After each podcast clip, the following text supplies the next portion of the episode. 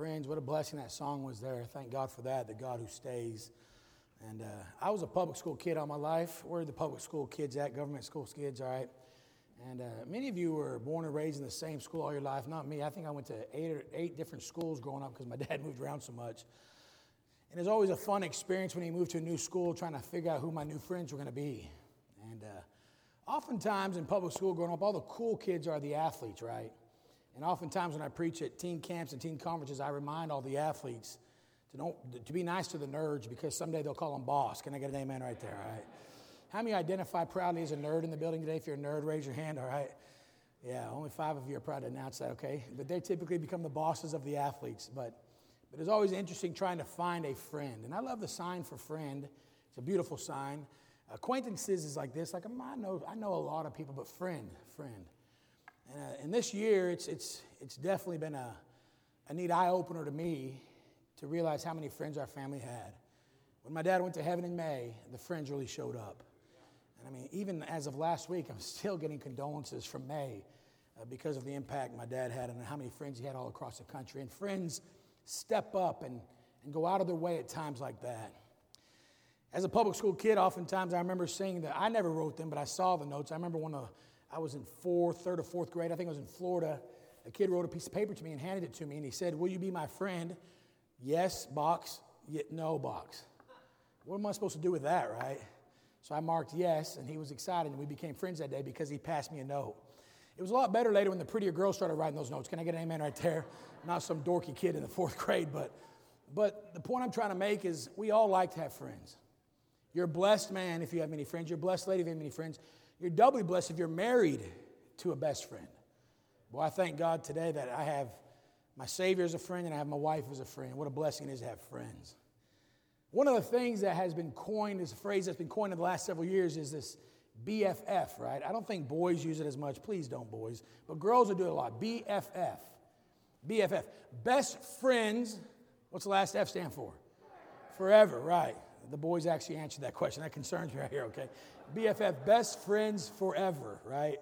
And uh, my uh, one daughter, I won't name names, would she had a new B F F every week when she was growing up as a kid. I mean, every week she had a new B F F. It was hilarious. We're like, which friend is it this week? And next week it'd be this friend. And next week is, it was all girls. And then one day she said a boy's name, and then Daddy had to step up and do something about that, amen. But B F F, best friends forever. And when, I, when you think about the word forever, eternity, forever, forever is a, is a powerful word that many times we take for granted, not realizing the significance of eternity.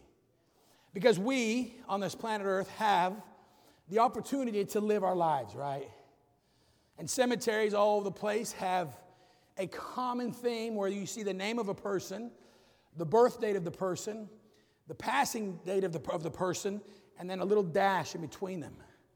And so all through our lives, we have this opportunity to live. And in this room today, I see people as young, our junior church is still separately, so I see people as young as probably twelve or thirteen years old in the building right now, and those are maybe as old as almost eighty and so on. And so all of us are at different stages of our life, but we are still living right now.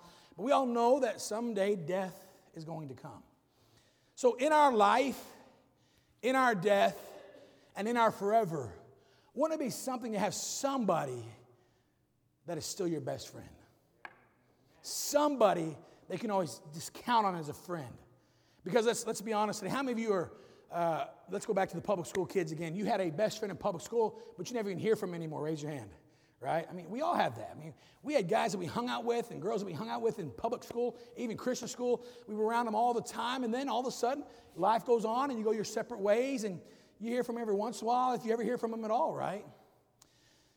But there's one person that proved to you and me that in life and in death, and in eternity, he longs, desires to be your and my friend. And his name is Jesus today. Number one, he proved it by his life. If you look at John chapter three again, in verse number seventeen, the Bible says, "For God sent not his Son into the world to condemn the world, but that the world through him might be saved." Everything Jesus did while on earth was to be a blessing to somebody and a help to somebody else. Whether it was feeding a hungry person, feeding the multitudes, healing people, touching people's lives, encouraging people, uh, being uh, so optimistic and, and loving and kind to people everywhere. People that had been rejected, people that had been hated, people that had been despised, people that had suffered emotional pain. It did not matter what race they were, what age group they were, what gender they were. Anybody, anybody that had a pulse and was breathing qualified uh, to be a friend of Jesus Christ.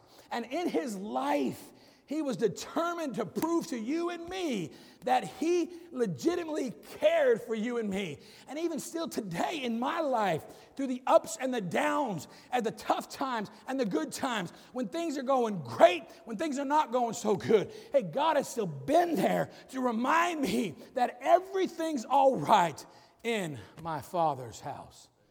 In life, in life, in life, God proved to you and me that he longs, wishes, and desires to be your friend and my friend today. Number two, he proved to you and me he longed to be our friend in death. In death. As I mentioned already, in death is where we found out who our real friends were. And many of you sitting in this church today, you showed us your love and you showed us how friendly you are to us. And we long to, to be the same way. Can I tell you something? In a world where there's so much, just so much hatred and enemies, I mean, right now, the chaos of the world, this, this group hates that group and borders and divisions. Can I just say, this world needs some friendly people again in life and in death. In John chapter three, verse sixteen, for God so loved the world that he gave his only begotten son. That giving of his son meant that he was going to go all the way to the cross. He was going to suffer on the crucifixion. He was going to be crucified for you and me so that we could then have an eternal friendship with him. He loved you. He loved me. And it's time to preach the truth. By the way, one of the things I love about friends is they tell you the truth. I mentioned it earlier. My wife, oftentimes, I look at her, and I, I feel like we're going to get romantic, and she's looking at me in my eyes, and she goes, you have something in your teeth. I mean, come on, right? I mean, the romance is like, right, real quick, right? And then I got to worry about that, and then she's not happy until my teeth are clear, right? Well, a friend tells me that. She's concerned that I'm going to look decent when I go out, and I need all the help I can get, amen? But the point I'm trying to make is, is a friend tells you the truth, and God is here to tell all of us the truth, that religion has deceived us. Religion has lied to us. Religion has given us false hopes, but there is a genuine hope today for heaven, for peace, for joy, for eternity, and it is found through the sacrifice of Jesus Christ. By life, he proved his friendship. By death, he proved his friendship. He wants a friendship with you and me. You see, I grew up in religion. Religion taught me to get baptized. Religion didn't ask me for my permission as a baby to sprinkle me. My mom and dad just gave them permission. They sprinkled me. I was baptized three times growing up, but in my heart I was lost. I had tried religion. I had tried religion. I was searching for the truth. And by the way, when we go to the doctor's office or dentist's office, we want them to tell us the truth, right? We need, we need the truth again in America. I wish politicians would tell the truth. Preachers need to tell the truth. Everybody needs to tell the truth, right? Journalists need to tell the truth. But the fact is, I wasn't told the truth, and people celebrated my baptism, people celebrated my religious experiences. But finally, one day, I found out what Jesus said in the Bible. He said I had to be born again. I had to experience personal salvation through his finished work on the cross. And Jesus Christ became my, look at this, personal Savior. He died on the cross for me. Oh, I know he died for the whole world, but he died on the cross for me. Personally, I understood it, not here, but I understood it here in my heart. And something happened. I received Jesus Christ. I trusted in him. And because of that, I have salvation, and I can call Jesus Christ my friend today. You got a friend in me, Jesus says, in life, by death. And finally, number three, and I'm done, in eternity.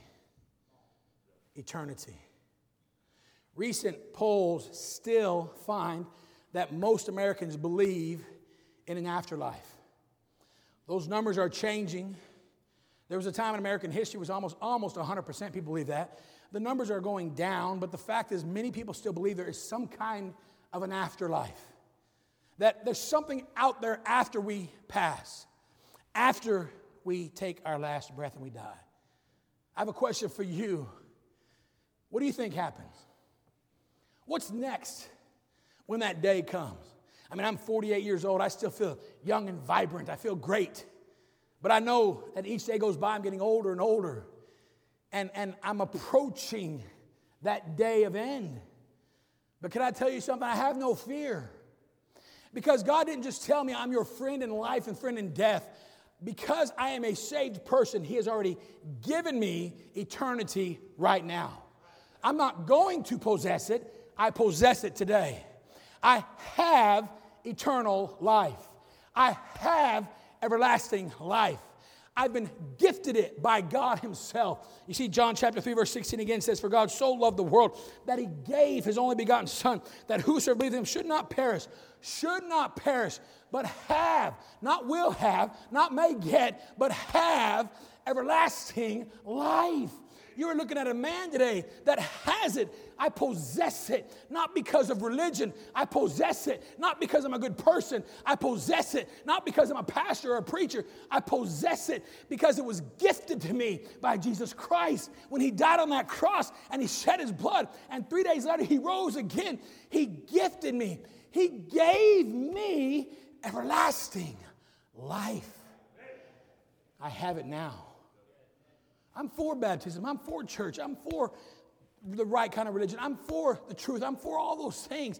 But listen to me. All those are vain without the emphasis and the focal point being on Jesus Christ, who did it all Himself. As men and women, especially as Americans, we like to add things to it too much. We think it can't be that simple. We think we got to add to what Jesus did for us. And it's insulting to Jesus to say, you didn't do enough for us on the cross. He did it all for you and for me. To prove to you and to me that He wants to be your friend. God, the creator of this universe, desires to be your and my friend. What a blessing. In life, in death, and in eternity. Heads are bowed, eyes are closed. Thank you for listening so well this morning. Friends.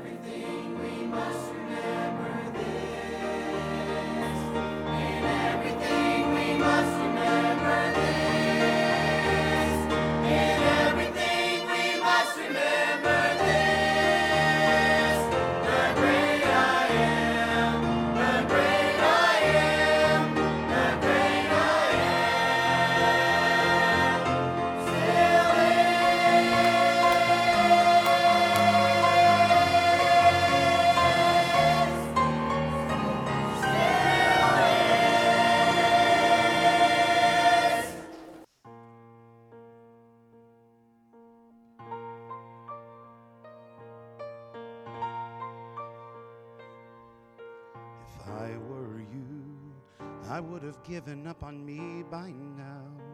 I would have labeled me a lost cause, 'cause I feel just like a lost cause.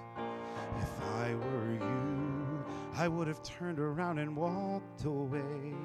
I would have labeled me beyond repair, 'cause I feel like I'm beyond repair. Oh, but somehow you don't see me like I do. Somehow you're still here. You're the God who stays. You're the God who stays. You're the one who runs in my direction. When the whole world walks away, you're the God who stands with wide open arms. And you tell me nothing I have ever done can separate my heart from the God who stays.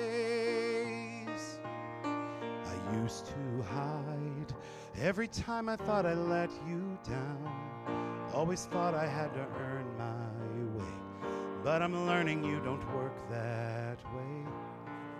'Cause somehow you don't see me like I do. Somehow you're still here. You're the God who stays. You're the God who stays. In my direction. When the whole world walks away, you're the God who stands with wide open arms. And you tell me nothing I have ever done can separate my heart from the God who stays. My shame can't separate, my guilt can't separate, my past can't separate. I'm yours forever. My sin can't separate. My scars can't separate. My failures can't separate. I'm yours forever. No enemy can separate. No power of hell can take away. Your love for me will never change.